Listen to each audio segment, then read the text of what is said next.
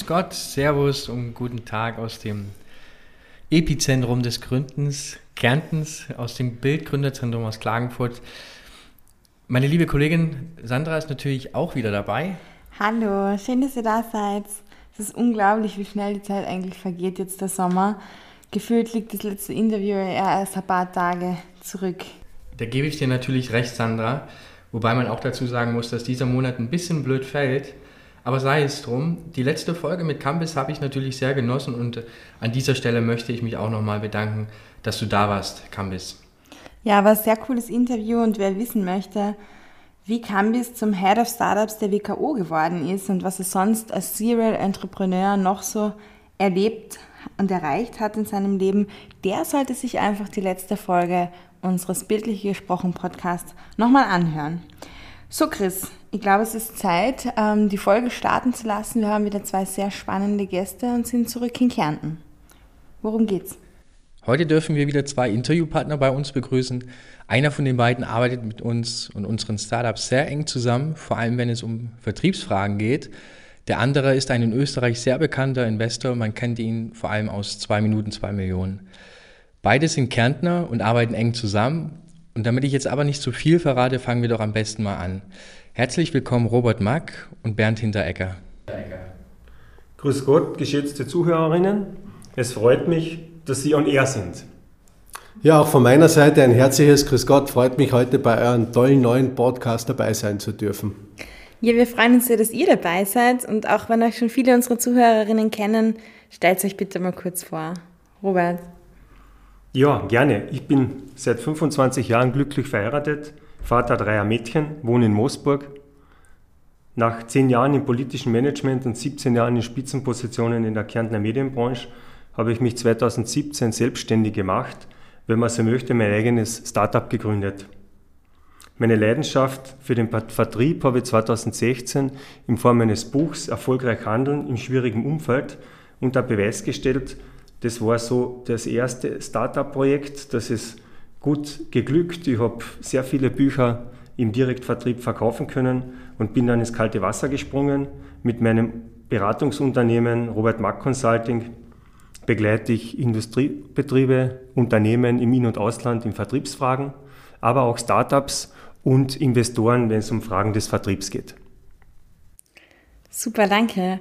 Bernd, woher kennt man dich quasi? Ja, also ich fange mal ganz zu Beginn an. Ich bin natürlich Kärntner mit großer Leidenschaft, komme ursprünglich aus dem schönen Lavantal, wohne jetzt da ober den Wörthersee in Klagenfurt nach meiner Hackmatura habe ich Betriebswirtschaft studiert, war dann sechs Jahre lang bei der österreichischen Verkehrsbüro Group, zum Schluss Konzernmarketingleiter, habe dann 2005 begonnen, mich vorzubereiten auf meine Selbstständigkeit, haben das wirklich sehr, sehr intensiv mit tollen Businessplänen, mit drei ganz tollen Partnern, haben wir es dann am 1. Juli 2006, Magic Datum, das man nie vergisst, selbstständig gemacht und in diesen 16 Jahren ist extrem viel passiert. War es ursprünglich unsere Ausrichtung, Hotelbetreiber zu sein, hat sich das weiterentwickelt in Hotelbesitzer, Hotelerrichter, Hotelsanierer. Und das mache ich jetzt über 15 Jahre und die Startup-Szene hat mich immer schon interessiert. Und vor einem Jahr war es soweit, da durfte ich auch bei der Fernsehsendung zwei Minuten, zwei Millionen anackern und dort tätig sein. Und die erste Staffel ist ja bereits im Frühjahr gelaufen. Jetzt am 7. September starten wir wieder mit der Herbststaffel, wird total toll. Und meine große Leidenschaft und viel meiner Zeit und Energie geht derzeit in Startups hinein. Super, das ist ja auch der Grund, warum wir euch beide heute eingeladen haben. Und wir haben euch aus einem bestimmten Grund auch gemeinsam eingeladen.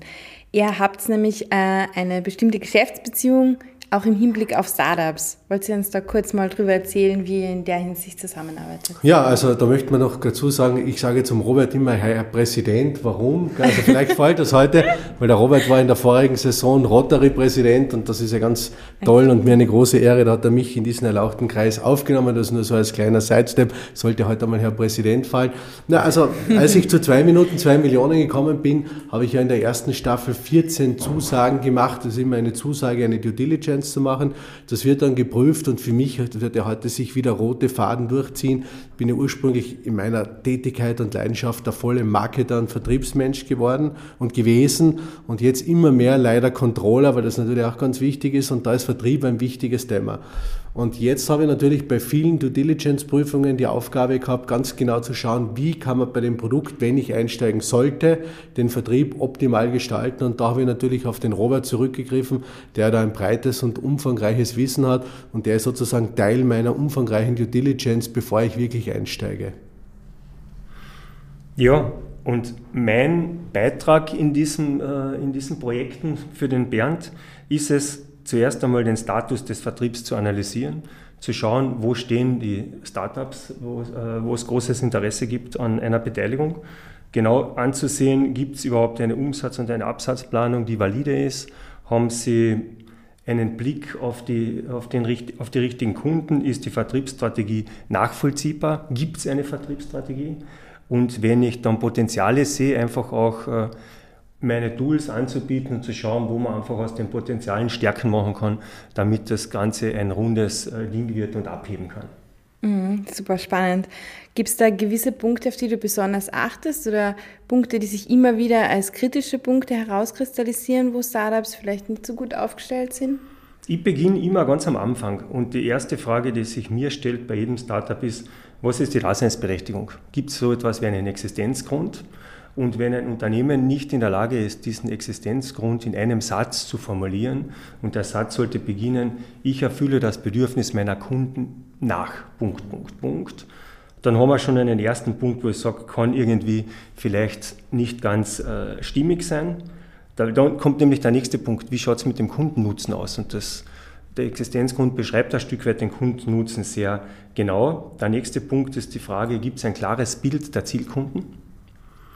Weil äh, wenn man seine Zielkunden kennt und weiß, ob die Pains oder Gains haben, ja, beides ist ja, ist ja möglich und, und kann vom Antrieb her einer, einer, einer Neugründung äh, durchaus nutzenstiftend sein. Das ist für mich ein wichtiger Punkt. Und dann ist die Frage, was haben Sie für einen Markt definiert und gibt es dort ein realistisches Potenzial? Das ist für mich immer so die Basis, auf der dann Vertriebsstrategien weiterentwickelt werden können und die Basis dafür, dass man dann auch Verkaufsstrategien entwickeln kann, weil Vertrieb ist ja mehr als nur Verkaufen. Verkauf ist so gesehen dann die letzte Meile, bevor es zur Königsdisziplin zum Abschluss kommt. Ja. Da habe ich nochmal eine ganz kurze Frage. Wo siehst du jetzt die, den Unterschied zwischen der Existenzberechtigung und dem, dem Nutzen, den du dahinter fragst? Also der Nutzen stellt für mich persönlich den, die Existenzberechtigung dar des, des Startups. Ja, und du hattest ja am Anfang gesagt, ich würde jetzt erstmal nur die Existenzberechtigung quasi hinterfragen des Unternehmens oder des Startups und danach untersuchst du den Nutzen für den Kunden. Ja, das hängt natürlich zusammen. Das hängt natürlich zusammen. Aber die Frage ist, ist bist du als Startup in der Lage, das in einem kompakten Satz schon einmal zu formulieren? Ja. Weil am Ende des Tages ist ja jedes ist ja alles, was wir tun, eine Sache vom Verkaufen. Ja. Und wenn ich da ganze Schachtelsätze oder Seiten brauche, um zu erklären, was der Nutzen ist und ja. wo wir den Nutzen begründen und wie wir uns selbst definieren, dann wird es irgendwie schwierig, weil dann wird es dann hinten hinaus beim, ja. beim, beim, beim Umsatz generieren nicht sehr einfach. Also das vielleicht zu dem. Und ein Punkt, aber der trifft jetzt nicht auf Startups zu, sondern generell auf Unternehmen, die Daseinsberechtigung verändert sich natürlich, ja? ja? weil sich der Markt verändert, weil sich die Rahmenbedingungen verändern. Wir leben ja in einer sehr sich rasch weiterentwickelnden Zeit im Moment. Ja? Und da ist dieser Existenzgrund sehr immer wieder zu hinterfragen ja. und auch neu auszurichten und zu adaptieren und auf die ganzen Rahmenbedingungen anzupassen, ja. weil sich auch der Nutzen verändert, aber der Nutzen allein macht das Ganze nicht aus. Ja. Ja, war spannend, dass du das so ansprichst. Wir haben nämlich gerade gestern eine Session, dreistündige Session eigentlich mit unseren Gründern verbracht, wo wir uns eben nur mit diesem einen Satz auseinandergesetzt haben und den von allen eigentlich sehr zerpflückt haben und überlegt haben, wie wir das ähm, noch mehr auf den Punkt bringen können, weil wir eben auch sagen, ähm, man muss ganz, ganz schnell jedem erklären können, worum es geht und was eigentlich der Nutzen davon ist. Ähm, ja, ein sehr, sehr wichtiges Thema. Bernd, wie siehst du das? Ist es für dich auch besonders wichtig, dass die Gründer ganz klar auf den Punkt bringen, ähm, was sie machen, warum sie es machen oder worauf achtest du? Das ist ganz wesentlich. Ich muss sagen, im Prinzip musst du es mit einem Satz erklären können. Ganz einfach, was du tust und was du in der Zukunft erreichen willst. Bei uns ist es ja in der Sendung ganz spannend. Du hast ja zwei Minuten Zeit, uns zu überzeugen. Ich kann es aber aus Erfahrung sagen, nach 30 Sekunden wissen wir im Prinzip, wo der Zug hinfährt. Wenn da jemand ist, der brennt für seine Idee, wo man sieht, der hat Know-how, der weiß, was er will und der muss nicht in allen Bereichen perfekt sein. Wenn der einfach produktspezifisch so gut drauf ist und sagt, ich kann damit einen Kunden nutzen, einen Kundenvorteil erzielen, der aber Schwächen hat, zum Beispiel im Rechnungswesen oder im Vertrieb, genau für das sind wir Business Angel ja da, dass wir dann mit ihm ein Netzwerk bilden, um gesamt perfekt zu werden. Weil ich kann ja nicht alles können, das ist ja ganz klar. Aber ganz wichtig ist es immer auf den Punkt bringen, zu sagen, na, ich habe ein Allerweltsprodukt, was es eh schon gibt und vielleicht ich habe es anders angemahlen wie der Mitbewerber, das ist zu wenig. Gell? Ich muss wissen und ich muss von der Idee so überzeugt sein, vom Grundprinzip her, ich muss über mein Prinzip, über mein Produkt alles wissen. Das heißt, wenn ich als Gründer in meiner Produktvielfalt und in meiner Produktspezifikation nicht 100% sattelfest bin, dann bin ich ja nicht dabei, weil dann ich als Investor fehl am Platz bin. Warum? Weil es der Kunde dann am Markt auch nicht annehmen wird. Deshalb ist das ganz, ganz wesentlich und wichtig, immer auf den Punkt zu kommen. Und ich schaue dann drauf, dass der Kunde auch im Fokus bleibt. Mhm. Weil ich denke, das Produkt ohne den Fokus des Kunden zu betrachten, ist mir jetzt dann von der vertrieblichen Beurteilung ein Stück weit zu wenig. Weil kaufen muss das immer ein Kunde und der klar definierte Zielkunde. Das vielleicht noch so zur Ergänzung. Ja. Das heißt, wenn jetzt der Robert für dich die Vertriebsstrukturen analysiert, ähm, stellt er dann auch in dem Zusammenhang über die Zielgruppe hinaus und über den Nutzen hinaus auch ähm, KPIs zur Verfügung, die dir da besonders wichtig sind? Genauso, also zu den Key Performance Indicator sagen wir es einmal so, auf Kärntnerisch gesagt, dass wir das übersetzen, diesen wunderbaren Begriff, das sind im Prinzip die wesentlichen Zahlen, die jeder sozusagen im FF, wenn ich ihn im Schlaf aufwecke, muss er diese Zahlen bei sich haben und die muss er quasi leben. Gell? Das ist ja ganz wesentlich. Weil zu sagen, okay, ich kenne mich nur in meinem Produkt aus, aber die Zahlen rundherum sind mir fremd, dann werde ich auf lang oder kurz keinen Erfolg haben. Warum? Weil mir dann einfach die Zahlen davon galoppieren. Und ich sage, ich muss es auch hier wieder runterbrechen auf die wichtigsten Zahlen. Ich muss ja nicht die letzte Schraube ganz genau spezifizieren können, wie viel die kostet, aber die wichtigsten Zahlen muss ich im Griff haben um mein Unternehmen immer wieder an die unterschiedlichen Bereiche, sowohl in der Produktion wie auch im Verkauf, im Vertrieb anpassen zu können.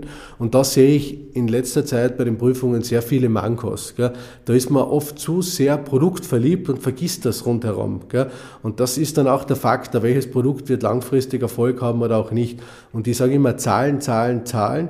Und deshalb ist für mich auch immer wichtig, wir kommen auf das noch ein tolles Gründerteam. Weil wenn ich heute ein Techniker bin, dann werde ich vielleicht nicht so betriebswirtschaftlich affin sein. Aber wenn ich ein Team habe, und das ist mir immer wichtig, ja, einer allein tut sich immer schwer zu begeistern. Und das ist immer eine wichtige Frage, wer steht dahinter? Und wenn ich sehe, das sind drei, vier, fünf Leute, und das ist schon wohl überlegt, dass wir unterschiedliche Fähigkeiten zusammenbringen. Also diese Zahlenfixiertheit ist ganz wesentlich, auch wenn es vielleicht nicht immer so lustig ist ja, und vielleicht ein bisschen verstaubt, aber ich sage, kenne deine Zahlen, dann kennst du dein Unternehmen. Ja.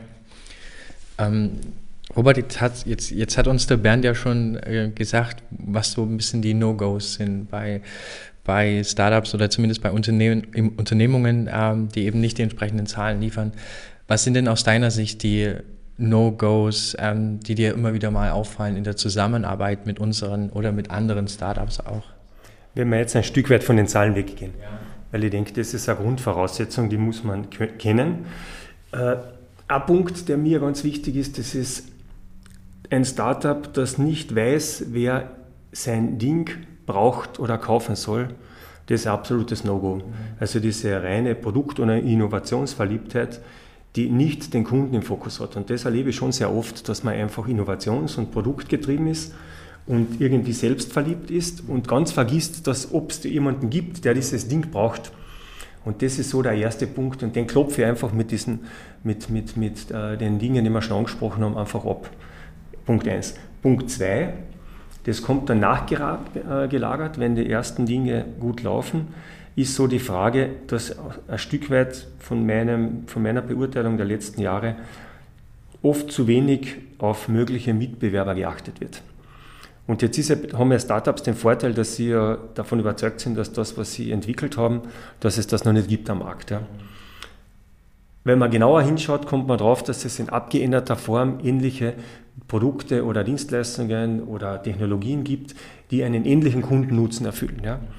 Und für mich es, wäre es ein No-Go, das wegzublenden und zu sagen, wir sind äh, ja, wir haben da jetzt quasi etwas entwickelt, das ist einzigartig, sondern hinzuschauen, wo gibt es Mitbewerber, in welcher Stufe, in welcher Qualität gibt es die Mitbewerber und sich dann auch durch eine SWOT durchzukämpfen und zu schauen, wo haben wir Stärken, wo haben wir Schwächen, wo können wir von dem, was Mitbewerber gut machen, lernen, wo müssen wir aufpassen und, und wie können wir uns da ein Stück weit noch unsere Strategie so ausrichten, dass es dass das zum Ziel kommt, was man vorhat, nämlich hoch hinauf zu kommen. Ja.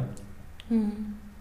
Aber es ist ja manchmal wirklich schwierig, so wie du es jetzt ansprichst, die Startups sind sehr innovationsverliebt, sehr produktverliebt vielleicht auch, die sind einfach auf ihre Idee halt eingeschossen, weil sie daran glauben, was ja auch wichtig ist, um die Leidenschaft mhm. und dieses Feuer zu transportieren, das sie haben. Hast du Erfahrungen damit gemacht, wie man sie dann doch ein bisschen in eine Richtung lenken kann? Oder gibt es Methoden aus deiner Sicht? Die da funktionieren? Naja, das, also ich versuche halt dann immer die Fragen so zu stellen, dass ich quasi das Käppchen eines möglichen Kunden aufhabe, ja, um die Augen zu öffnen. Ja. Und das eine Mal funktioniert es leichter, beim anderen ist es etwas schwerer und wir haben ja äh, gerade bei euren äh, Startups, die ihr betreut, ja da schon gute, positive oder weniger äh, schnell äh, funktionierende Erfahrungen gemacht. Ja. Und ich denke, das ist halt immer die Frage, wer sitzt einem gegenüber und wie es der Bernd schon angesprochen hat, wie ist das Team zusammengesetzt? Ja? Wenn das Team aus reinen innovations- und produktverliebten äh, Kolleginnen und Kollegen besteht, ist der Weg ein etwas schwierigerer, die Kundenperspektive hineinzubringen. Wenn der Mix gut ist, dann geht es dann ein Stück weit leichter. Ja? Und Tools gibt es natürlich, aber das Ganze muss ja im Kopf stattfinden. Ja. Also das ist ja alles eine Mindset-Sache. Und wenn der Mind einmal eingestellt ist, dann habe ich natürlich, gibt es für alles Tools und es ist ja alles erlernbar. Es ist ja nichts Hokuspokus. Ja. ja, keine Raketenwissenschaft. Ähm, Bernd, du investierst jetzt natürlich nicht in jedes Startup, wie wir jetzt schon gesprochen haben, wird das natürlich genau analysiert und geprüft. Aber gibt es bei dir einen bestimmten Fokus, was deine Investments angeht? Geht es nur um Skalierbarkeit? Worauf achtest du? Gibt es eine bestimmte Branche, die dich interessiert? Ich bin da relativ offen. Natürlich die Skalierbarkeit ist mir wichtig, weil wenn ich sage, okay, ich kann das nicht breit machen, ich kann das nicht umfangreich verkaufen, ich kann da nicht Filialen machen, ich kann mit dem Produkt nicht im Franchise gehen und so weiter, dann wird es eher schwierig. Wenn ich sage, ich kann mein Produkt nur am Fischmarkt verkaufen, na gut, da gibt es in Österreich und in Deutschland ein paar, aber das wäre mir dann zu wenig und zu eng. Also die Skalierbarkeit ist ganz wesentlich. Aber ich komme immer wieder aufs Gleiche zurück. Für mich ist ganz wichtig das Team. Wenn das Team funktioniert und ich sehe, mit dem Team kann man wachsen und der Markt ist grundsätzlich da. Das ist mir ganz wesentlich, dass man schaut, okay, wo könnte ich, und das überlege ich mir schon, wenn die das erste Mal präsentieren und ich kriege ja Startups nicht nur bei zwei Minuten zwei Millionen präsentiert, ich habe in den letzten Monaten über 300 Angebote bekommen, mich zu beteiligen und da ist für mich immer ein wesentlicher Faktor, wo können wir dieses Produkt langfristig platzieren und verkaufen und wie können wir es so aufbereiten, dass es den Kunden passt. Aber ich persönlich schließe für mich keine Branche aus. Natürlich, wenn es um Tourismus geht, tue ich mir eine Glanzspur leichter, weil ich da halt schon sehr, sehr lange, fast 20 Jahre aktiv bin. Aber ich probiere mich immer wieder als Betriebswirt reinzudenken und hole mir dann, wenn ich in der Produktanalyse, in der Due Diligence nicht ganz sicher bin und sage, okay, da ist jetzt technisch so ein Fachwissen, auch Experten dazu, das habe ich ein breites Netzwerk, um zu schauen, ich möchte da wirklich jedem die Chance geben. Und das ist auch ganz wesentlich, dass man als Investor immer probiert, einen Weitblick und je spannender und je weiter es entfernt ist von meiner Ursprungspassion, dem Tourismus, umso interessierter bin ich ja, weil ich sage, da kann ich als Investor dann auch was lernen, wenn ich mit meinem Netzwerk, mit meinem Know-how was dazu beitragen kann und deren Start-up-Knowledge, dann ist das eine perfekte Kombination. Also ich persönlich schließe nichts aus. Wichtig ist halt einfach immer, und das ist ganz, ganz wichtig, der Faktor Mensch. Trotz allem, das Produkt kann noch so gut sein, wenn der mir gegenüber nicht sympathisch ist und ich ihm auch nicht und ich nicht sage, hey, ich freue mich, wenn ich mit dem wieder zusammensitze und dann tun wir drei oder vier Stunden arbeiten und dann gehen wir zusammen was trinken oder gehen wir was essen oder gehen wir zum Boot fahren oder keine Ahnung, was auch immer, dann will ich mit denen eigentlich nicht so gerne in eine Geschäftsbeziehung kommen, mache ich auch nicht mehr. Gell? Aber ich sage, an der Sympathie scheitert es Gott sei Dank sehr selten. Hat es auch schon gegeben und das ist ganz wichtig. Das klar zu sagen, sagen, du pass auf, tolle Idee, aber ich glaube, wir zwei werden nicht zusammenkommen, weil wir in unterschiedlichen Welten leben, dann ist das auch ein klares Statement. Was für mich immer wichtig ist, ich bringe es immer auf den Punkt. Ich sage immer ganz klar, wie ich es sehe, nicht herum, weil das habe ich auch schon gemerkt, wenn ich denke, na, eigentlich könnte man das ja nicht sagen, dann ist er vielleicht verärgert, das bringt nichts. Irgendwann platzt dann die Bombe und dann wird es immer noch schwieriger. Wie mein Großvater schon gesagt hat, gescheiter der erste Zorn als der zweite, weil der baut sich auf und dann wird es viel schwieriger. Ich mag das auch, wenn zu mir einer konkret sagt und so halte ich das auch immer wieder. Ja. Also wir legen ja ganz früh auch schon den Fokus darauf, dass das Team immer gut ausgeglichen ist. Aber hinsichtlich der ähm, Kompetenzen, weil an der Sympathie der, der äh, Startup-Mitglieder können wir jetzt leider nicht so wirklich arbeiten. Ähm, aber mal angenommen, es gäbe ein Startup, was unglaublich viel Potenzial hat, ähm, aber es gibt keinen Vertriebler beispielsweise. Wie gehst du dann mit so einer Situation um?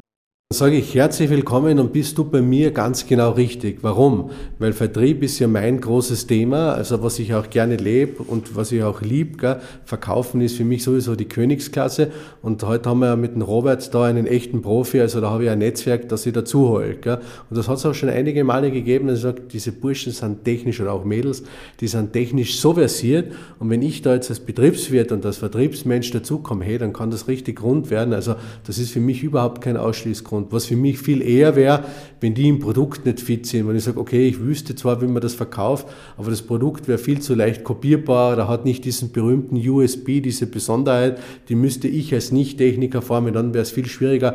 Aber alle eingeladen, wenn es im Verkauf Schwierigkeiten gibt, bin ich als Business Angel und Investor gerne dabei. Natürlich immer gemeinsam mit dem Robert, haben wir da ein gutes Team. Super. Und jetzt muss ich noch mal fragen, wir sprechen ja immer über das Team und im Idealfall ist es ja auch ein Gründerteam. Es gibt aber jetzt auch ähm, sehr passionierte Single-Founders quasi, also Personen, die einfach, ja, ihre Idee alleine schon sehr weit gebracht haben und jetzt in der Skalierphase sind, wo es dann natürlich schwieriger wird, es alleine umzusetzen. Ist das für dich jetzt als Single Founder, sind ja bei manchen Investoren doch ein bisschen ein Ausschlussgrund, weil natürlich das Risiko an der einen Person hängt. Wie stehst du da dazu? Für mich ist wichtig, wie er es sieht. Wenn er sagt, ich möchte zukünftig nur allein bleiben und gebe dir maximal 10 oder 20 Prozent unter der Sperrminorität, ist die Sache für mich erledigt. Wenn der aber sagt, du pass auf, du bekommst über 26 Prozent als Investor und hast auch die Möglichkeit, das Team zu erweitern, dass du jetzt andere Leute, die mir sozusagen fehlen, einbringen kannst, bin ich sofort dabei. Gell? Langfristig nur mit einem zu arbeiten, ich glaube, das wird ganz, ganz schwierig und ich kenne auch wenige, die wirklich dann Erfolg haben, die immer nur alleine den Weg gehen wollen und die nach außen nicht bereit sind, da was dazu zu holen. Das muss ja nicht immer nur in Beteiligungsform sein und sagt, pass auf, das ist das Team, was sich sozusagen zusammensetzt, dann bin ich da schon dabei. Ja, aber auch hier wieder, wenn die Mörderidee kommt, von der ich so begeistert bin und der hat so einen klaren Weg, dass er sagt, ich kann alles, ich bin quasi der Wunderwutzi. Ich sage grundsätzlich niemals nie gell, zu allen, aber eher bin ich dann bereit, mit ihm gemeinsam ein Team zu bilden, um den treuen Satz, gemeinsam sind wir viel stärker als allein, dann wieder Folge leisten zu können. Wunderbar. Ähm, Vertrieb und das Team ist ja das eine. Wenn es jetzt dann doch mal zu einem, zu einem Investment kommen soll, steht da dann doch im Vornherein noch das, ähm, ja, die Investment Readiness, ähm, die dann noch erbracht werden muss. Gibst du dann dem Robert auch nochmal den Auftrag, stell bitte mal bei dem Startup die Investment ähm, Readiness her oder wie gehst du da vor?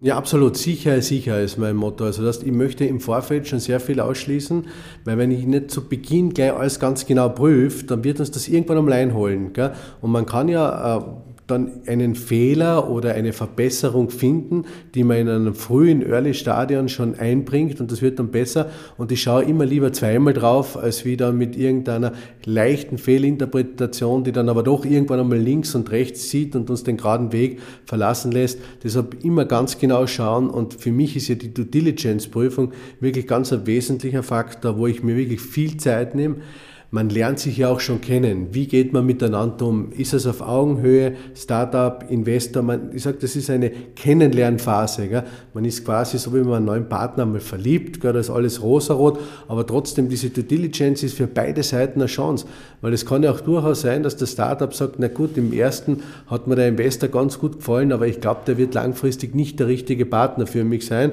Dann kann es ja vice versa für beide Seiten. Also ich lasse immer lieber zweimal oder dreimal drauf schauen und dann, man muss das Produkt sowieso ständig anpassen, zu sagen, jetzt habe ich ein Produkt und am Vertrieb und den geht und ewig und dreifach funktioniert der nicht. Aber wenn ich einmal losstark, wenn ich sage, okay, go, dann ist für mich im Prinzip einmal so gut wie möglich, sage ich 99,5 Prozent geprüft.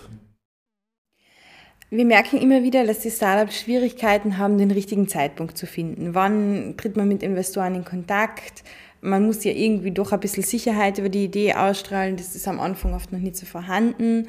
Ähm, darf aber auch den Zeitpunkt nicht verpassen, weil es ja doch einige Zeit dauert, die ganze Prüfung. Dann muss es ja auch das ähm, persönliche Verhältnis, ähm, über das wir schon gesprochen haben, zueinander passen. Das, das braucht einfach Zeit, einen passenden Investor zu finden. Was ist ähm, aus deiner Sicht der richtige Zeitpunkt? Der richtige Zeitpunkt ist dann, wenn ich als Gründer von meinem Produkt überzeugt bin, wenn ich sage, okay, mein Produkt ist einmal so weit entwickelt. Ich sage einmal, es sollte 90 Prozent mindestens sein und ich kann dem Investor alle Fragen beantworten. Eigentlich ein No, na, dem, aber wie oft das passiert, dass nach der dritten Frage tilt ist, die aber nicht so ganz schwierig sind. Und das darf auf gar keinen Fall passieren. Ich sage einmal so, man sollte, so wie du richtig gesagt hast, sich ja nicht zu lange Zeit lassen. Ich bin eher immer gerne bereit, schon ein bisschen früher reinzugehen, wenn man dann gemeinsam aus der Erfahrung und aus dem unterschiedlichen Netzwerk noch viel formen kann und dann vielleicht den einen oder anderen Fehler, der teuer werden kann, vermeiden kann. Aber bitte, liebe Startups, überlegt euch im Traume, bei Tag, bei Nacht immer alle Fragen, schreibt euch die Fragen auf. Auch ich habe das gemacht, ich irgendwo präsentiert präsentiert habe, habe ich immer gedacht, was könnten die mich fragen? Und ich sage, ich habe fast 90 Prozent der Fragen immer schon irgendwie vorbereiten können, weil das Schwierigste ist, gell, wenn man dann da steht und auf einmal draufkommt, ah, in dem Produkt, gell, das Patent kann doch nicht erteilt werden, weil eigentlich für so ein Produkt und er geht aber davon aus, dass eine Patenterteilung möglich ist. Also dann wird es immer schwierig. Gell. Dann habe ich schon einmal den ersten Holperstein und dann begegnet man sich auch nicht mehr auf Augenhöhe und bitte bereitet euch perfekt vor aber kommt so früh als möglich. Okay. Robert, wie, wie ist das bei den Startups, mit denen du so zu tun hast? Hast du da auch Erfahrungen hinsichtlich Kapitalakquise? Ja, ich glaube, das, das Ganze hat, äh, ist die Frage der Perspektive und äh, aus dem Bereich, in dem das Startup tätig ist. Oft macht es Sinn, dass man so diese Prototypen und auch Pilotkundenphase äh, schon einmal durchgemacht hat, um wirklich fit zu sein um zu sehen, was, kann man, äh, was schafft man aus eigener Kraft und dann den Schritt zu setzen, dann hat man viel mehr Antworten und ist schon viel sicherer, was jetzt quasi Investorengespräche betrifft. Und auf der anderen Seite kann es aber auch sein, dass man eben schon in diesem, in diesem Prototypen, in diesem Prototypenstadium äh, quasi Kapitalunterstützung oder Kompetenzunterstützung braucht. Ja. Ich denke, das ist immer die Frage, um was geht es, um welches Startup geht es und welche Kompetenzen fehlen. Ja. Hm, sind die sicher ein bisschen branchenabhängig? Das ist ganz wichtig, was der Robert jetzt gesagt hat, Kompetenzunterstützung. Es muss ja nicht immer nur ums Geld gehen. Also ich würde mir freuen, wenn sich Startups bei mir melden, die sagen, du pass auf, ich hätte einige Fragen, äh, können wir die gemeinsam klären? Mache ich sehr, sehr gerne. Und wenn es dann soweit ist, in einem halben Jahr oder in einem Jahr, wo ich dann Kapital brauche, kommst du wieder. Gell? Das ist sozusagen ein Voreinstiegsrecht bekomme bei ihm, dann bin ich gerne bereit, ihn in unterschiedlichen Fragen äh, zu beraten oder zu sagen, schau her, dieses oder jenes ähm, Netzwerk kann ich da anbieten, die unterstützen die technisch oder wirtschaftlich oder im Vertrieb. Gell? Also da ist, ist, ist oft der Angst vom Startup, zu früh zu kommen. Nein. Gell? Oft ist es zu früh, nach Kapital zu fragen, weil dann die Bewertung und alles überhaupt noch nicht passen lassen würde. Aber den Investor Fragen zu stellen und dann erst im zweiten Schritt nach Kapital zu fragen, ist sicherlich ein interessanter Weg auch. Und das, was ich äh, interessierten Startups empfehle, dass sie sich einfach überlegen, welche Kompetenz brauche ich, was sollte der potenzielle Investor mitbringen, wo hat er seine Stärken, wo kann er mir nützen und sich einfach aus Art eine, einfach eine Liste, Liste zu machen, um ein Gefühl zu kriegen, wer ist der Richtige. Weil umso besser man sich als Startup vorbereitet auf so ein Gespräch und auf, auf potenzielle äh, Partner, umso leichter wird man auch den richtigen finden. Weil wir schon gerade beim Bewertungsthema ein bisschen waren, ähm, Bernd, du hast ja schon viele Bewertungen gesehen, Due Diligence ein wichtiges Thema auch für dich. Ähm, diese, welche Bewertungsmethode verwendet man? Das ist ja auch ein großes Thema bei uns ähm, im Bild. Ähm, wie weit diese, wie weit weichen diese anerkannten Bewertungsmethoden von deiner persönlichen Einschätzung und vor allem jetzt auch aus deiner Erfahrung, wie viel Prozent man jetzt hergibt für welchen Kapitalanteil, wie weit weicht es ab? Schau, du hast ja schon einen ganz wesentlichen Satz gesagt. Es gibt viele unterschiedliche Methoden. Es gibt keine richtige und keine falsche. Für mich ist immer das wichtig, ich muss meine Bewertung erklären können zu sagen, ich will für 10% 700.000 Euro auf was hin? Wenn ich sage, schau her, das Produkt hat bereits drei Millionen Entwicklungskosten gebracht und gebraucht, es ist schon bereits Kapital drinnen, wir haben bereits eine Vertriebsstruktur, wir haben bereits erste Testkäufe gehabt, wir haben bereits einen Vertriebsweg, es würde der oder derjenige einsteigen, dann sind ja diese 700.000 vielleicht oft gar nicht so viel, obwohl sie im ersten Moment viel klingen. Aber zu sagen, ich will 700.000 für 10% und habe noch überhaupt nichts, außer von einer Idee, über die wie ich begeistert bin und meine Oma und meine Tante, das ist zu wenig. Die sagen, immer erklärbar machen. Gell? Weil es passiert ja oft bei uns in der Sendung, ihr seht, der kommt rein, präsentiert irgendwas, wo der Funken ja noch nicht überspringt und dann kommt auf einmal, ah, mein Unternehmen gibt es jetzt seit vier Monaten und das ist schon fünf Millionen Euro wert das ist ja sofort ein Absacken, wo du dann innerlich sagst, na bitte, das will ich gleich gar nicht. Es kommt ja dann auch meistens zu keinem Investment. Also bitte überlegt es, geht's auch in Vorbereitungen, bevor ich zu einem Investor gebe, es gibt ja euch und viele andere, mit denen ich so einen Pitch üben kann. Und gerade dieses Bewerten und den Ansatz meiner Bewertung, den würde ich Tag und Nacht üben. Warum? Weil man sicher sein kann, dass da der Investor ganz genau draufgehen wird. Und für mich ist immer ganz eine wesentliche Frage, wo es aber nur zu 20 Prozent der perfekte Antwort gibt, wie schaut der ROI auf, der Return on Investment? Weil für mich als Investor ist es ja wichtig, wann bekomme ich wie mein Geld zurück?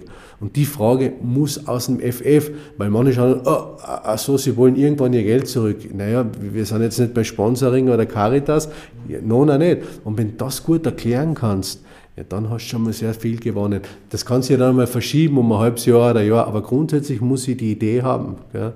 Also alles gut erklärbar machen, dann wirst du Erfolg haben bei einem Investor.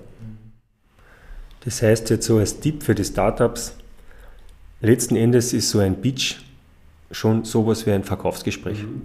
auf das man sich gut vorbereiten muss, wo man auf äh, Argumente, Antworten braucht, wo man sich überlegen muss, welche Argumente werden bei welchem Investor ziehen und welche Zahlen sind die, die ich besonders gut darstellen muss.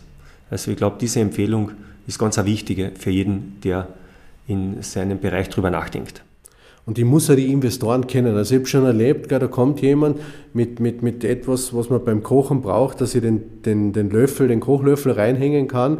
Ein tolles Produkt zum Beispiel für Mediashop und der weiß gar nicht, dass bei uns in der Sendung die Katharina Schneider vom Mediashop ist. Sage, bitte, das ist ein No-Go. Ich muss die Investoren und wenn ich da hingehe, muss ich schon mich, egal wo immer, ob es jetzt in einer Fernsehsendung ist oder sonst bei einem Investor, ich muss mich über einen Investor erkundigen, wo hat er bereits investiert, warum hat er investiert, wie denkt er und wie kann ich bei ihm einfach landen. Das ist eine perfekte Vorbereitung einfach notwendig. Ohne dem wird es nicht gehen. Meistens werden ja dann Investments für die Skalierung ähm, benötigt, also die, für die Skalierung der Idee, für die Produkte und so weiter. Ähm, und da stellen sich viele unserer Startups immer die Frage, wie detailliert jetzt so eine Skalierungsstrategie ausgearbeitet werden soll, um dann eben auch ne, die Idee dann wiederum schmackhaft zu machen für den Investor. Welchen Ratschlag habt ihr denn da, Robert, vielleicht mal mit dir angefangen? Ich glaube, dass vielleicht so dieser Satz, Rom wurde auch nicht an einem Tag gebaut. Ganz wichtig, man muss sich einfach Etappen setzen. Ja. Man muss sagen, okay, welcher, für welche Etappe nehme ich mir jetzt äh, was vor, durchdenkt, durch, wie gut durch, durchdacht ist ein Markteinführungsplan, wie schauen Preis- und Konditionenstrategie aus. Ich denke, das sind so, so, so Themen, die man einfach in der Vorbereitung braucht, um äh, um den nächsten Schritt zu setzen. Ja. Und ja. Ja, das sage ich einfach nur drauf. Yes, Mr. President. Ich muss einmal grundsätzlich wissen, dass ich mein Produkt skalieren kann. Gell? Muss ein paar Skalierungsideen schon haben und dann ergibt sich ja mit dem Investorenteam noch das ein oder andere, gell, wo man sagt, okay, an das habe ich ja gar nicht gedacht, dass ich jetzt noch zum Beispiel auch in den Baumarkt gehen könnte und nicht nur in den Lebensmitteleinzelhandel oder dass ich zusätzlich zu dem Internetvertrieb auch noch den stationären Vertrieb über irgendwelche Messestände und so weiter. Also ich sage, das ist eine ständige Entwicklung, aber grundsätzlich wesentlich ist, dass das Produkt skalierbar ist. Das muss einmal vorhanden sein und dann entwickelt sich das mit der Zeit. Und dass man die Märkte kennt. Wenn man von Skalierbarkeit redet, dann ist es egal, skalieren kann man jetzt in einer Zielgruppe oder in Märkten. Und wichtig ist, dass ich diese Märkte kenne, dass ich weiß, wie diese Märkte funktionieren. Also in, im regionalen Markt, also vom Marktbild betrachtet, Österreich funktioniert ähnlich wie Deutschland. Die Schweiz funktioniert schon wieder anders, Italien hat ganz andere Mechanismen und umso weiter wir in den Osten kommen, umso anders dicken die Märkte. Also das ist auch wieder ein Thema der Vorbereitung. Wenn ich nicht weiß, wie die Märkte funktionieren, dann wird eine Markteinführung dem Grunde noch schon an dem scheitern, das so wie bei der Vorbereitung auf das Verkaufsgespräch. Wenn ich mich nicht vorbereite, dann muss ich mich halt immer überraschen lassen. Ja? Und das ist, glaube ich, ganz ein wichtiger Punkt. Und in die Zielgruppen hineingedacht ist es ja ähnlich. Ich muss wissen, wie, wie dicken die, auf was liegen die Wert und dann differenzieren wir noch einmal zwischen B2B und B2C, also zwischen, zwischen Handel, stationärem Handel und B2B-Geschäft oder Online-Geschäft. Also das ist es einfach wichtig, die Mechanismen zu, zu beherrschen. Ja? Oder sich jemanden zu holen, der einem dabei hilft, um, um da möglichst wenig äh, quasi Startkapital zu verbrennen. Ja? Das ist ganz wichtig. Lerne deinen Markt kennen und fang bitte immer mit dem Heimatmarkt an, weil ich habe schon Startups, ja, ja, ich werde auf der ganzen Welt verkaufen. Forget it. Du musst einmal sagen, okay, ich fange in Österreich an, dann gehe ich nach Deutschland, dann in die Schweiz, dann habe ich schon mal drei Länder und dann erst weiter. Und ich möchte lieber in Österreich alles kennen, als wie von Europa überall ein bisschen was. Das wird nicht funktionieren. Gell? Und wenn du am Heimmarkt nicht Erfolg erzielen kannst, aus welchem Grund da immer, glaube ich, wird es ganz schwierig sein, in anderen Ländern andere Sprache dann, andere Gesetze. Also immer beginnen am Heimmarkt und von dort dann aus wachsen.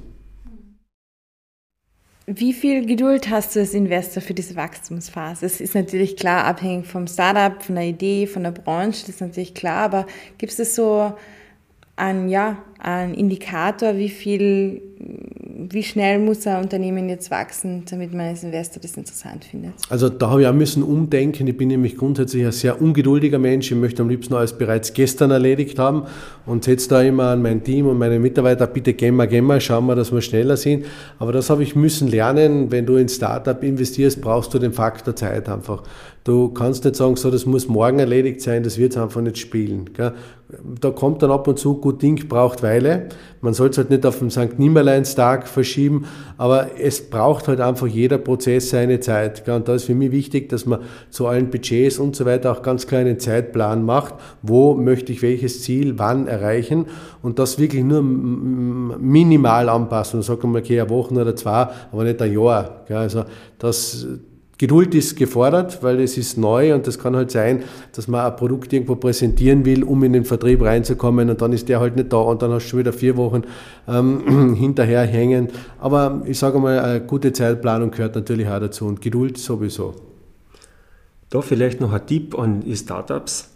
Versucht ein vergemeinschaftetes Zielbild mit euren Investoren zu definieren und Etappen am Weg zur Zielerreichung. Ich glaube, das hilft und das gibt dann beiden Sicherheit. Nämlich, wenn man, und weil es eben Geduld braucht, dann kann man sagen, warum weichen wir von dieser Etappe ab? Und von einer Etappe abzuweichen, und das ist ja erst ein erster Schritt, ist ganz was anderes, als vom Gesamtziel abzuweichen und man kommt zu spät drauf und, und, und muss viel zu, mit viel zu großem Aufwand gegensteuern. Mhm. Jetzt haben wir ja schon ein bisschen gehört, wie es, ähm, ja, wie es denn jetzt in der Akquisephase, sage ich jetzt mal, aus der Startup-Perspektive ausschauen soll. Also das heißt, die Sympathie muss allem voran vorhanden sein und natürlich die Skalierungsfrage muss da sein. Ja, optimalerweise auch schon Product Market Fit schon lang ein bisschen angekratzt und auch eine Skalierungsstrategie und so weiter und so fort. Ähm, und jetzt mal angenommen, ein Investment ist getätigt und jetzt stellt sich die Frage für mich, wie sieht denn dann eine Zusammenarbeit direkt mit dem Startup aus? Inwiefern ist dann der Robert aus deiner Perspektive, Bernd, ähm, da noch involviert und was erwartest du dir von dem Startup? Schau, ich mache mit dem Startup, bevor ich dann Yes sage, immer ganz genau einen Plan in unterschiedlichen Bereichen. Und ganz wesentlich ist auch da eine ganz genaue Reporting-Struktur. Das heißt, ich lasse mich jedes Monat einmal informieren, was wo passiert. Ich bin natürlich immer erreichbar für die Startups, wenn es dringende Fragen gibt, aber ich brauche einen Monatsreport und dann einen Quartalsreport und ich sage, alle drei Monate in den ersten zwei Jahren müssen wir uns einfach zusammensetzen, um alles zu besprechen. Da kommt dann der Robert immer, wenn es ums Thema Vertrieb geht, natürlich auch dazu, um zu schauen, sind wir am richtigen Weg, müssen wir ein bisschen nachschärfen, passt oder müssen wir ganz einen radikalen Kurs einschlagen, weil wir jetzt auf einmal uns verlaufen haben. Das kann ja auch passieren, dass man von etwas überzeugt ist und man kommt dann halt während dem Tun drauf, eigentlich wäre es anders besser. Das heißt, ein genaues Reporting ist ganz, ganz wesentlich, um auch dem Startup immer wieder weiterhelfen zu können. Weil zu sagen, jetzt kriegst du ein Geld und dann du und wir sehen uns, von dem halte ich gar nichts. Also immer genau schauen, gerade die ersten zwei Jahre sind da entscheidend. Wenn es dann einmal laufen sollte, dann sage ich, dann reicht es einfach, wenn man einen guten Quartalsreport bekommt und sich zweimal im Jahr zusammensetzt, um einfach Zukunftsperspektiven zu diskutieren. Aber gerade zu Beginn ist eine intensive Zusammenarbeit im Sinne beider, weil wir wollen ja beide am Ende des Tages Erfolg haben und damit Geld verdienen ganz notwendig. Und ich bin ein Investor, der sich dort zum Start sehr intensiv einbringt, inklusive meiner Partner, Vertriebspartner oder Controllingpartner oder eben Produktpartner. Wo ziehst du dann die Reißleine, wenn es mal nicht klappt?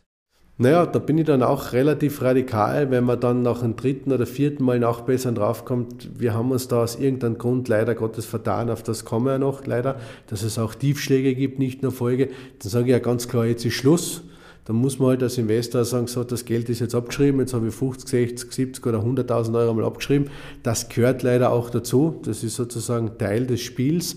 Mit dem muss man leben, aber sozusagen ein Pferd, was nur mehr ein Bein hat, mit dem reitet dann irgendwann nicht mehr weiter. Weil es ja für alle keinen Sinn macht. Dann ist ja für die Startups, für die Menschen, die dahinter stehen, besser zu sagen, okay, wir lassen das sein und machen ganz was anderes, gehen wieder in ein Angestelltenverhältnis oder entwickeln eine andere Idee oder machen ein Hobby zum Beruf oder was auch immer gescheiter ein Ende mit Schrecken als ein Schrecken ohne Ende. Ja, sehr spannend, ja. Ähm, wenn wir das jetzt mal kurz zusammenfassen, also Startup, das sich ja natürlich abhängig vom Reifegrad gerade ein bisschen auf dem Weg zum Markt befindet. Robert, dein Number One-Tipp noch einmal. Ja, ich glaube, wichtig ist so dieses Thema, dass man es mit dem Investor sich auf Etappenziele einigt, dass das Zielbild klar ist. Das ist so ein Punkt, der wichtig ist dann äh, in der Vorbereitung quasi für die Marktausrollung noch einmal einfach drauf zu schauen, passen die Preise, passen die Konditionen, ist das alles dem Grunde noch auch intern klar, bevor man äh, dann loslegt. Und wichtig ist es auch, ich meine, das hängt natürlich jetzt immer von der Branche ab, ja, aber hinzuschauen, weil am Ende des Tages, man hat ja bei, den, bei potenziellen Kunden und vielleicht geht es jetzt da um, um, um, um Pilotkunden oder schon um erste größere Kunden ja eine Chance und einen ersten Auftritt, ja, und der muss passen. Ja. Und da muss aber dann die Erwartungshaltung, die man, die man erweckt, auch erfüllt werden, nachdem man den Auftrag hat. Also die Auftragsabwicklung muss dann auch passen. Ja. Und deshalb ist es aus meiner Sicht so wichtig und das kann ich nur jedem Startup empfehlen. Schaut, bevor ihr loslegt, noch einmal ob die Workflows Richtung Kunde passen, ob die Technologie, ob die Logistik immer jetzt Richtung Kunde, also nicht intern, da gehe ich davon aus, dass das immer sitzt. Ja. Aber es geht um den Weg zum Kunden, um das Abwickeln der Projekte bis hin zu dem, wie stellen wir unsere Rechnungen, was ist, wenn es Reklamationen gibt. Ja. Dass man das einfach noch einmal kurz durchdenkt und sagt, so passt, wir sind safe und jetzt geht's raus auf die Piste. Auf jeden Fall. Bernd, bei dir, wenn man notiert quasi ähm, gerne früh auf den Investor zugehen und einfach dort vorbereitet sein in jeder Hinsicht. Genau so ist es. Ich gebe noch einen ganz einen wesentlichen Tipp an die Menschen hinter dem Startup. Bitte trotz allem, wenn ihr von eurem Produkt zu 1000 Prozent überzeugt seid, Ihr müsst halt davon ausgehen, dass es der Markt vielleicht nicht ist, der ist von euch da nicht so überzeugt. Bitte probiert immer auch einen Plan B dabei zu haben. Es gibt ja unterschiedliche Strategien. Manche sagen, bitte nur mit vollem Dampf auf euer Produkt und vergesst rechts und links. Ihr habt das schon viel zu viel erlebt. Es ist dann oft die Enttäuschung, wenn es nicht funktioniert, dermaßen groß. Man ist dann auch finanziell in einem großen Dilemma. Und wenn ich zum Beispiel sage, ich komme aus einem Angestelltenverhältnis raus, reduziere das zum Beispiel auf 20 Stunden, lebe sozusagen 30 Prozent meinen Job, der mir aber meine Miete und mein Auto, meine Fixkosten gerade abdeckt und kann mich voll auf mein Startup konzentrieren, wo ich dann in zwei, drei, vier oder fünf Jahren Geld verdienen kann, ist das immer ein Weg, den ich bevorzuge. Weil zu sagen, okay, ich bin jetzt da voll fokussiert, alles erspart ist, das ganze Geld von Papa und von Mama haben auch schon verbraucht und wenn dann nicht der Investor mit frischem Kapital kommt, dann geht gar überhaupt nichts. Das ist dann immer sehr, sehr, sehr schwierig und macht als Investor auch keine Freude einzusteigen, weil ich weiß, der braucht jetzt einmal 50.000, um seinen persönlichen Lebensunterhalt zu finanzieren und gibt die Energie nicht vielleicht Vollgas rein in das Produkt und schaut, dass das Produkt verbessert oder die Vertriebsstruktur und so weiter. Deshalb immer diesen Plan B immer mitverfolgen und zu schauen, dass ich nicht nur von dem abhängig bin. Das ist meine persönliche Empfehlung, die ich jedem geben kann. Hm. Jetzt bin ich gerade ein bisschen raus, muss ich zugeben, weil ich hab, äh, wir haben da jetzt eine Frage, die ich, äh, die ich jetzt eigentlich so nicht stellen kann. Warum? Du kannst alles stellen, Christopher. In Österreich ist alles möglich, vielleicht in Deutschland ist es schwieriger. Ja, aber Olaf sagt, Mensch, stell jede Frage. Für alle, die den Olaf nicht kennen, Olaf Scholz, der hat der Shooting Star in Good Old Germany. Scholz-Format, ganz genau. Ja, aber wenn wir das jetzt quasi nochmal weiter zusammenfassen, weil wir haben das jetzt eigentlich schon ganz gut auf den Punkt gebracht, aber wir versuchen jetzt oder machen jetzt nochmal den weiteren Versuch, das weiterhin zusammenzufassen. Das heißt, danach kommt der Markteintritt oder der Markteintritt ist durchgeführt und nach der Zusammenarbeit mit dem Pilotkunden wird zunächst einmal der Small Scale angestrebt. Ähm, wenn dann eben ein Investor da bereits schon involviert ist, was gibt es dann in, auf dieser Phase oder in dieser Phase beim Small Scale dann zu, zu beachten aus, aus der Investorssicht? Na schau, im Prinzip muss ich Small Scale, wenn man es wieder auf Kärntnerisch übersetzen, meinen kleinen Markt einmal gut bearbeiten. Gell? Das heißt, dieser Markt, in dem ich jetzt einmal drin bin, wo ich schon mal sage, okay, ich bin drin, ich habe eine Verkaufs- und Vertriebsstruktur, den muss ich einfach perfekt bearbeiten. Tag und Nacht muss ich schauen, okay, passt alles, kann ich es besser machen, anpassen, sofort agieren. Weil nur wenn der kleine Markt agiert, kann ich dann auf den großen rausgehen. Ja? Und da ist ganz wesentlich einfach immer auf der Hut sein, ja, nicht zu glauben, oh, mein Produkt ist jetzt so toll, ein bisschen Betriebsblindheit reinzubekommen, immer wieder Informationen ständig nachfragen, der Kunde ist ja das, der beste Indikator. Wenn ich am small, ähm, kleinen Markt bin, einfach nachfragen. Kunde, wie würdest du sehen mit einem kleinen Fragebogen oder wie auch immer ein Gewinnspiel in Social Media, wenn du mir das beantwortest und so weiter, dann kriege ich so viel Feedback. Gell? Also das wirklich als große Chance und nicht träumen. Träumen kann man immer, aber nicht schon träumen, ah, jetzt werde ich die ganze Welt bearbeiten. Bleiben wir jetzt einmal auf diesem Markt, den ich schon habe und schauen wir dort einmal perfekt zu sein und dann gehen wir raus. Gell? Robert, siehst du das auch so aus, aus der Vertriebssicht? Das wollte ich gerade sagen. Aus der Vertriebssicht würde ich da vielleicht das noch in vier Begriffe gießen, dass ich so diese Phase nutze nach dem äh, Pilotmarkt, wenn ich in, in meinen ersten Kernmarkt äh, eintritt, der überschaubar ist, zu überprüfen, inwieweit die Kundenbedürfnisse passen inwieweit der Nutzen, den man sich mit dem Zielkunden oder mit dem Pilotkunden für sich definiert hat, inwieweit er erfüllt ist, wo man nachjustieren muss. Also ganz konkret, also mein Appell ist es immer, den Kunden im Fokus zu haben. Von seinem Bedürfnis, von der Nutzenerfüllung, von dem hat er den Schmerz, den er hat, erfüllt bekommen. Ist der Pain größer geworden? Hat er Freude mit dem, mit, mit, mit, mit dem Gewinn, den er durch, die, äh, durch diesen Kauf äh, oder sie erzielt hat? Und der dritte Punkt ist einfach auch zu lernen, passen die Argumente und passen die, und passen die Kommunikationsbotschaften. Bringen die die Wirkung, die man dann praktisch im nächstgrößeren Markt dann braucht. Weil was man im kleinen Markt lernt und, und ganz klar und sauber aufsetzt, wird dann auch im großen Markt funktionieren. Und am Ende des Tages hat Verkaufen mit Argumenten und mit, und mit Kommunikation zu tun. Und die müssen eine Wirkung erzeugen. Und die Wirkung heißt, dass sie jemanden dass jemand Interesse, Interesse zeigt an meinem Produkt, dass ich bei, beim, bei dem Ziel, definierten Zielkunden ein Bedürfnis weg und dass er am Ende des Tages sagt, ja, ich kaufe. Und darum geht es letztlich und das gilt es einfach in dieser Phase noch einmal zu überprüfen, zuzuspitzen und fein zu, zu tunen. Ja. Mhm. So, und wenn wir jetzt dann die letzte quasi aus unserer Sicht, also aus der Startup-Sicht betrachten, das heißt dann eben, dann geht es weiter mit dem Product Market Fit und das Erreichen des Business Model Fit, wo dann eben auch die Kapitalakquise im, im Vordergrund steht. Danach erfolgt dann quasi der Exit oder nicht, je nachdem. Ja, Genau, wie kann man diese Phase am besten nochmal aus der Investorensicht und aus der Vertriebssicht zusammenfassen? Also ich sage immer so, äh, ein Exit ist natürlich die Königsklasse, aber ich gehe in ein Produkt schon rein, dass ich sage, ich möchte dort eher langfristig bleiben. Also ich gehe jetzt nicht rein und sage, ich bleibe zwei, drei oder fünf Jahre und bin dann wieder weg.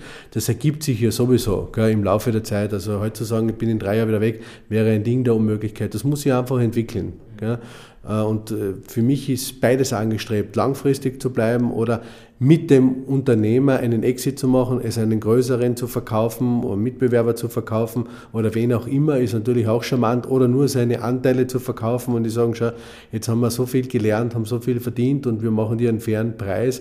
Aber das kann man nicht jetzt schon ganz konkret sagen, wenn ich starte, wie es dann sein wird. Das muss ich einfach entwickeln. Und da würde ich jetzt auch nicht den Fokus setzen, weil das ist dann eher ein Luxusproblem, was man hat, wenn es einmal so weit kommt. Am Beginn wirklich Produkt- und Marktverliebtheit und Fixiertheit und das Weitere dann mit dem Investor einfach sich zu überlegen, wenn es soweit ist. Ich glaube, das, was die wirklich erfolgreichen Startups vom Durchschnitt und von denen, die es nicht geschafft haben, unterscheidet. Und das sind ja die wirklich erfolgreichen, sind wahrscheinlich 20 Prozent. Ja. 40 Prozent schaffen es irgendwie und 40 Prozent schaffen es nicht. Was diese wirklich erfolgreichen unterscheidet, das ist der professionelle Zugang. Das ist eine ganz eine klare Vertriebsstrategie, das ist eine ganz eine klare Produkt- oder Innovationsbeschreibung und das hochprofessionell umgesetzt. Und ich glaube, das ist äh, so das, was ich einfach euch mitgeben möchte. Schaut drauf, dass ihr in dieser Phase professionell ans Werk geht und wenig, so wenig wie möglich dem Zufall überlasst. Ja. Dann ist Erfolg ist letzten Endes planbar und dann habt ihr das selbst in der Hand. Und die, die da eher so auf irgendwie aus dieser Gründungs- und Laissez-faire-Phase nicht herauskommen, die stehen sich ein Stück weit dann irgendwo zu, ab einem gewissen Zeitpunkt ein bisschen selbst im Weg. Also da wird dann Professionalität gefragt und die hat dann auch ihren Preis und der Preis ist dann ein zufriedener Investor, gell, Bernd? Oder noch besser, hoch erfolgreiche äh, Performance, die man hinlegt und wo man dann einen Markt nach dem anderen erobern kann. Genau, das ist ganz wesentlich, dieses oft berühmte kärntnerische Loslaufen und wenn wir schon schauen, wird schon irgendwie gehen, absolut nicht erwünscht in diesem Fall. Perfekt vorbereitet, das erwarten wir immer. Also ich möchte mein Gegenüber, das Startup, dass der wirklich perfekt in allen Punkten vorbereitet ist. Vorbereitung ist alles, ist der halbe Erfolg. Super, das ist auf jeden Fall ein sehr, sehr wichtiger Tipp. Bernd, ähm, wir kennen dich natürlich vor allem durch zwei Minuten, zwei Millionen. So geht es wahrscheinlich unseren Zuhörerinnen und Zuhörern auch. Ähm, wie geht es den, den Startups, in die du da investiert hast? Gibt es da spannende Entwicklungen? Da gibt es ganz unterschiedliche Entwicklungen. So fair muss man sein. Wenn ich jetzt sagen würde, überall, wo ich investiert habe, Erfolg, dann würde ich euch irgendeine Geschichte erzählen, die es einfach nicht ist. Gell? Fangen wir mal bei einer Geschichte an, die vielleicht ein bisschen crazy ist. Da war jemand bei uns in der Sendung, ein Kollegen von dir, Christoph, aus Deutschland, gell? wirklich rhetorisch perfekt, die zwei, ein Mann und eine Frau, so wie man es eigentlich sich wünscht. Gell? Ich werde jetzt keine Namen nennen, aber die, die es geschaut haben, werden wissen, um was es da gegangen ist. Die beiden sind kommen, er Diplom-Betriebswirt und sie aus der Produktentwicklung und die beiden haben einen Kaugummi entwickelt.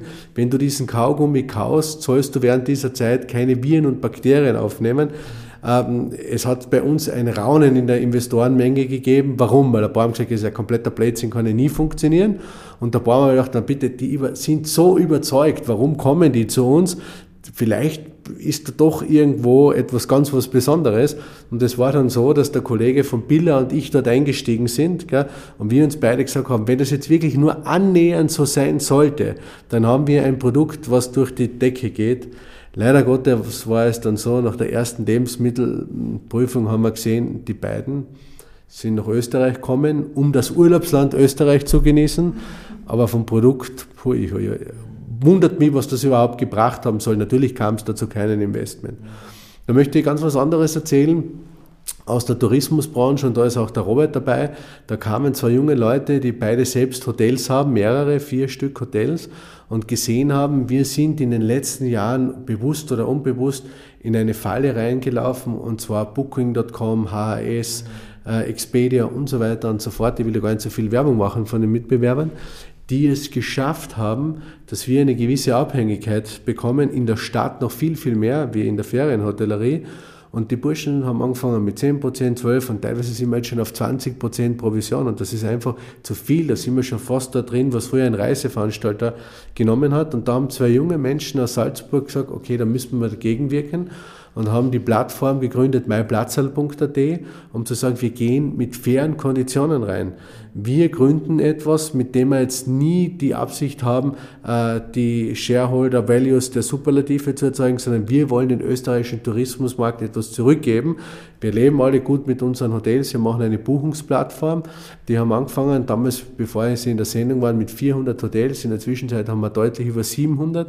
Wir sind jetzt gerade in der Produktfeinschleifung, haben ein tolles Vertriebsteam und wollen am Ende des Tages in zwei bis drei Jahren vier bis 5.000 Hotels haben, die dann eine sehr faire Marketinggebühr zahlen und wo dann die Buchung im Endeffekt vier bis fünf Prozent des Umsatzes kosten wird. Und das ist ein Preis, den ich als Hotel sehr, sehr gerne und auch sehr leicht zahle. Also das ist eine Innovation, wo ich überzeugt bin, dass es wirklich ganz, ganz, ganz durch die Decke gehen kann. Ich möchte noch was anderes sagen. Also da, da kommen jetzt, das müssen wir schon ein bisschen Werbung machen, wir starten am 7. September wieder mit zwei Minuten, zwei Millionen bis Weihnachten jeden Dienstag. Und da kommt ein Nahrungsergänzungsmittel, bitte schaut euch das an. Da kann ich auch sagen, dass es in der Sendung gelungen, wirklich alles abzuräumen, was nur geht. Da bin ich auch felsenfest überzeugt, weil wir das ja schon vorbereiten, wir haben es ja schon aufgezeichnet. Äh, dass das ein Produkt sein kann, was richtig groß sein kann. Also wir haben jetzt drei Beispiele gesehen, zwei positive und eins, wo ich sage, da verstehe ich nicht, was wollten die von uns, weil das bringt nichts, das kauft der Kunde dann auch nicht. Wenn die uns ein Plätzchen in der Sendung erzählen und das nicht beim Biller dann ist, dann werden die das googeln und sagen, das war eigentlich ein Kass, es ist keiner eingestiegen. Bitte deshalb immer, seid ehrlich und macht keine Show, das bringt euch nichts. Gell? Man kann dann schon sagen, okay, die Sendung ist ein riesen Push gell? Ähm, und ich nütze die teilweise, um eine super Vertriebsstruktur, um bekannt zu werden, um einfach die Fernsehwerbung. Aber das, was ich sage, das muss stimmen, sonst wird es ein Bumerang.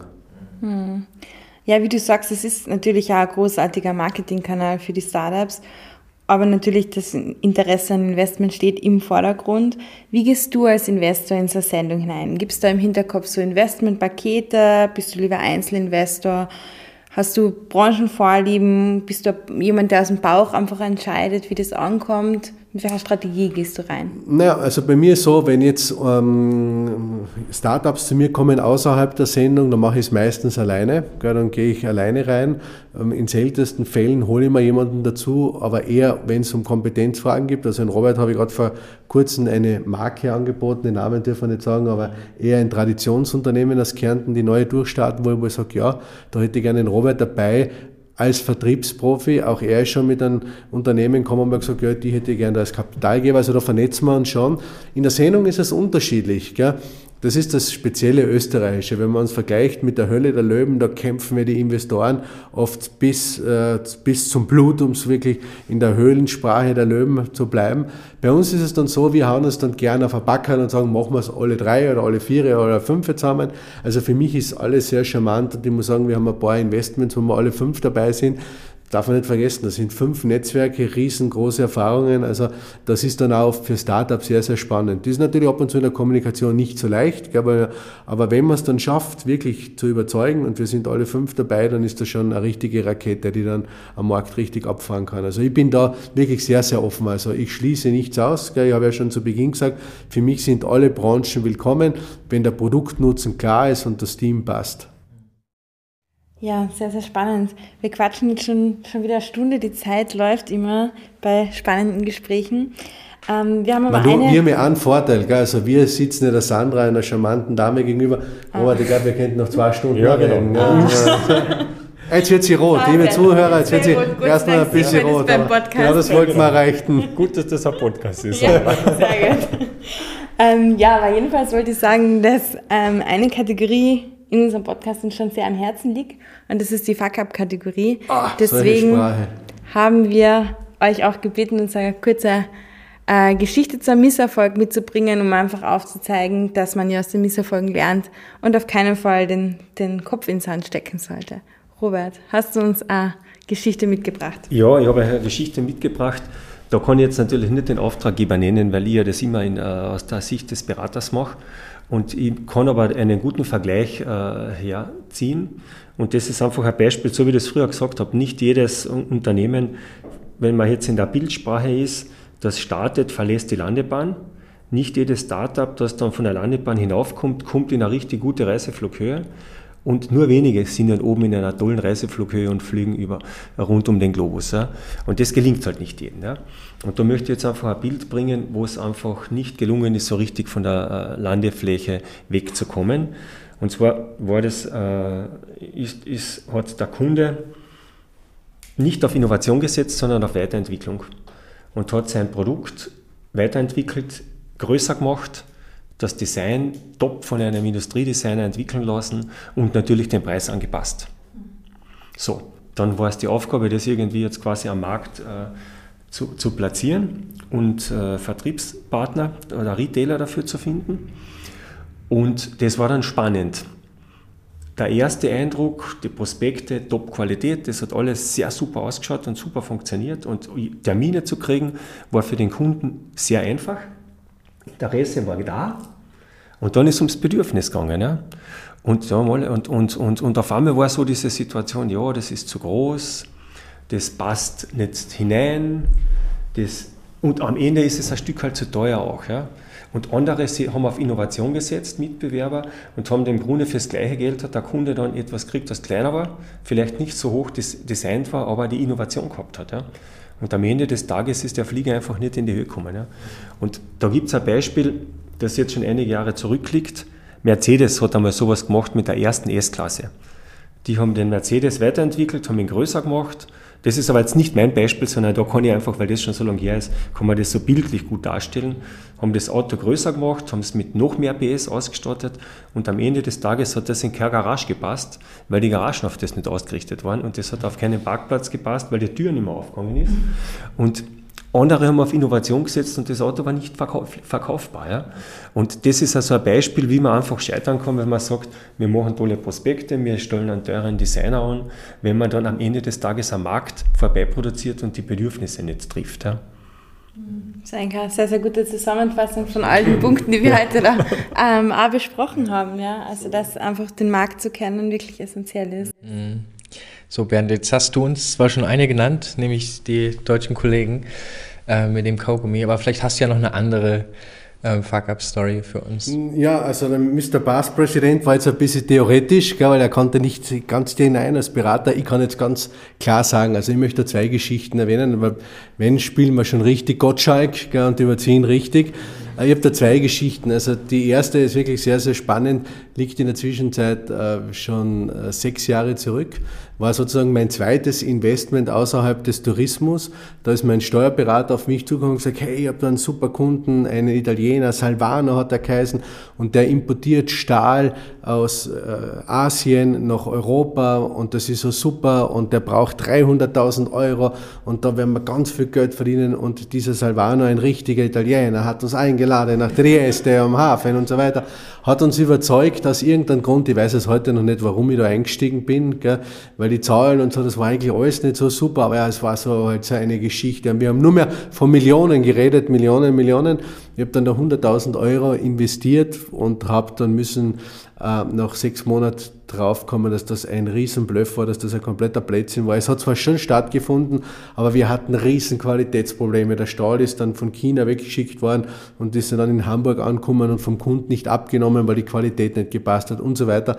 Ich bin dann einfach nur mehr raus. Wir müssen die Hälfte abschreiben, aber das war mir die Sache wert. Ich wollte einfach nur mehr weg. Also sieht man auch wieder, da habe ich einfach viel zu wenig geprüft und habe mich von irgendeinem Bluff, weil er halt ein cooler Typ war, überzeugen lassen. Deshalb bin ich heute in der Due Diligence ganz genau. Und ich möchte auch, weil wir heute schon so viel Positives geredet haben und das mit dem Kaugummi war ja lustig, da ist ja nichts passiert, weil ich noch nicht investiert habe. Aber einen richtigen Tiefschlag, den hat es bei mir 2011 gegeben, also zehn Jahre her. Und das gehört einfach als Unternehmer dazu. Da haben wir unser Hotel in Wien gebaut. Also ich habe schon einige Hotels gehabt. Das war ja zu meiner Spitzenzeit mit meinem Partner zusammen 13 Hotels. Wir haben dann immer wieder gekauft, verkauft, saniert und so weiter und so fort. Und dann kam sozusagen etwas ganz Besonderes, ein Hotel bauen in Wien. Haben wir ein tolles Grundstück bekommen, direkt oberhalb vom Schloss Schönbrunn, wo man runterschaut. Das Hotel läuft heute trotz der Pandemie sehr, sehr gut. Gell? Und auf jeden Fall 2011 haben wir dieses Hotel gebaut und wir haben vorher ein Hotel gebaut in Wiener Neudorf also mit einem Generalunternehmer und dann gibt es den alten Spruch, wenn es den Esels gut geht, dann geht er aufs Eis tanzen. Und in Wiener Neudorf hat das alles so super funktioniert. Und in Wien haben wir gesagt, ey, wir sind eh so super. Gell? Wir bauen jetzt das Hotel selber ohne Generalunternehmer, machen Einzelbeauftragung und so weiter und so fort und haben dann im Laufe der Zeit während dem Bau so viele Zusatzauflagen und Probleme mit Professionisten bekommen, dass wir eineinhalb Millionen Kostenüberschreitung gehabt haben. Und die liebe Bank hat dann gesagt, na, das ist schön für euch, aber das ist uns relativ egal. Und ich habe dann 50% Partner.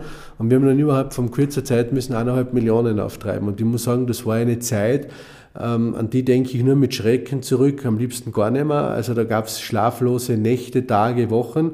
Wir haben es aber irgendwie geschafft gell? und ich habe dann Gott sei Dank das Hotel fertig bauen können, aber ich war, muss wirklich sagen, das war eine Sekunde vor zwölf.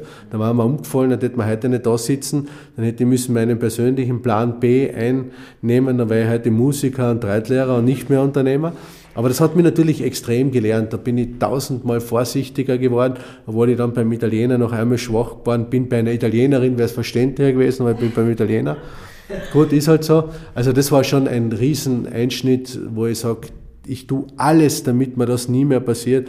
Und das ist bitte auch ganz ein wesentlicher Rat, den ich jedem geben will. Bitte wird's ja nicht irgendwann einmal zu lustig und glaubt zwar jetzt alles so super gelaufen ist und habe wirklich zehn tolle Jahre hinter mir gehabt, deshalb ist mir dieser Fehler passiert. Der war eigentlich vorsehbar und ich bin voll mit blindem Auge da reingelaufen. Aber heute kann ich positiv drüber reden, weil wir haben es geschafft, wir sind stärker rausgegangen aus dem, aber es war eine gewaltige Lernschule, die ich ehrlich gesagt lieber nicht gemacht hätte. Ja, sehr interessant. Und da bedanke ich mich natürlich für eure offenen, offenen Worte und ja, natürlich ähm, für die tollen Geschichten. Ähm, das freut uns sehr. Wir sind jetzt eigentlich am Ende angekommen. Das heißt nochmal, äh, dass wir jetzt das äh, Entweder-Oder-Spiel machen. Das heißt, äh, wir stellen euch, also jeden von euch, jeweils dieselbe Frage und ihr müsst euch natürlich jetzt für eine Option entscheiden. Ähm, einfach damit die ZuhörerInnen euch da nochmal ein bisschen besser kennenlernen dürfen, dass es vielleicht nochmal ein bisschen persönlicher wird. Ich fange an. Liebe Sandra, ist das okay? Bitte. Ja. Ähm, ja, erste, ersten zwei Wörter sind Bauch oder Kopf. Bernd? Also ich bin ganz klar entwickelt Kopf. Ich habe viel zu viele Bauchentscheidungen schon getroffen, deshalb jetzt Kopf. Bauch. Immer gut damit gefahren? Wenn ich dann den Kopf dazu schaut, schon, aber in der Reihenfolge. Ah, okay, die Reihenfolge macht es aus. Okay. Verstehe. Ähm, ja, jetzt die Frage quasi zum, äh, zur privaten Sommergestaltung: Berg oder Meer? Zuerst Berg, dann Meer. Also ah, ich, war zuerst, nein, ich, war zuerst, ich war zuerst in den Schladminger Alpen und war dann kurz ein paar Tage am Meer, aber wirklich anschließend. Und das ist einfach, das ist super, das mache ich gern so. Also für mich fällt die Antwort ganz klar und deutlich aus Meer, denn mit der Familie, mit der Tochter am Meer und wir waren heuer endlich wieder am Meer, haben sehr genossen, Gott sei Dank Anfang Juli, wo die Zahlen noch gepasst haben, also wir lieben das Meer schon, aber auch die Berge in Kärnten, nur wenn ich rausschaue, die Karawankensieg, aber Meer ist die Antwort. Ja. Zwei Minuten Pitch oder ausführliches Gespräch? Äh, sowohl als auch, aber ich sage natürlich, zwei Minuten, zwei Millionen ist das allerbeste, das beste Fernsehformat, das mich selber so fasziniert, was für mich auch persönlich ein Riesensprungbrett ist und war, deshalb zwei Minuten. Ja, wir sind auch Fans, gell? Robert. Ich bin dann in der Rolle des fürs ausführliche Gespräch. ja, um super wie jetzt ausgleichen, gell? ja, es ist wirklich eine, ein Dream Team, ja. Absolut. Ja gut, dann glaube wir haben die Zeit gut genutzt, viel über euch und eure Themen herausquetschen können. Und ja, ganz herzlichen Dank, dass ihr heute mit dabei wart. Wir verlinken euch auf jeden Fall in unseren Show Notes und ja, freuen uns immer, wenn wir wieder was von euch hören. Der Robert ist ja auch bei unseren Gründern und in unserer Academy immer wieder zu Gast. Und den Bernd sehen wir zumindest auf jeden Fall im Fernsehen. Man läuft sich sicher auch in Kärnten wieder über den Weg. Vielen Dank. Danke. Bitte, Mr. President. Ich wünsche wünsch allen Gründern, dass sie gut durchstarten und äh, euch, dass ihr so weitermacht. Die Kärntner Gründerszene braucht euch. Danke für die Einladung, viel Erfolg und einen schönen Sommer uns allen noch. Ja, ich sage Folgendes, mich würde es riesig freuen, wenn einer der Zuhörerinnen oder Zuhörer sich bei mir meldet, die aus eurem Bildnetzwerk kommen, wir investieren. Wenn es dann das erste Investment gegeben hat, wird das natürlich auch mit dem Robert beraten und wird dann die Märkte erobern und dann lade ich uns vier inklusive dem Startup zu einer schönen Wörthersee-Schifffahrt ein und dann werden wir richtig anstoßen, weil dann sehen wir, aus Worten wurden Daten. Wow, das ist so ein schöner Abschluss, da kann man gar nicht mehr viel dazu sagen. Und der nächste Podcast steht dann natürlich auch dazu, glaube ich, über die Erfolgsgeschichte des Investments. Das wäre schön. Ich freue mich drauf. Vielen Dank. Danke. Tschüss.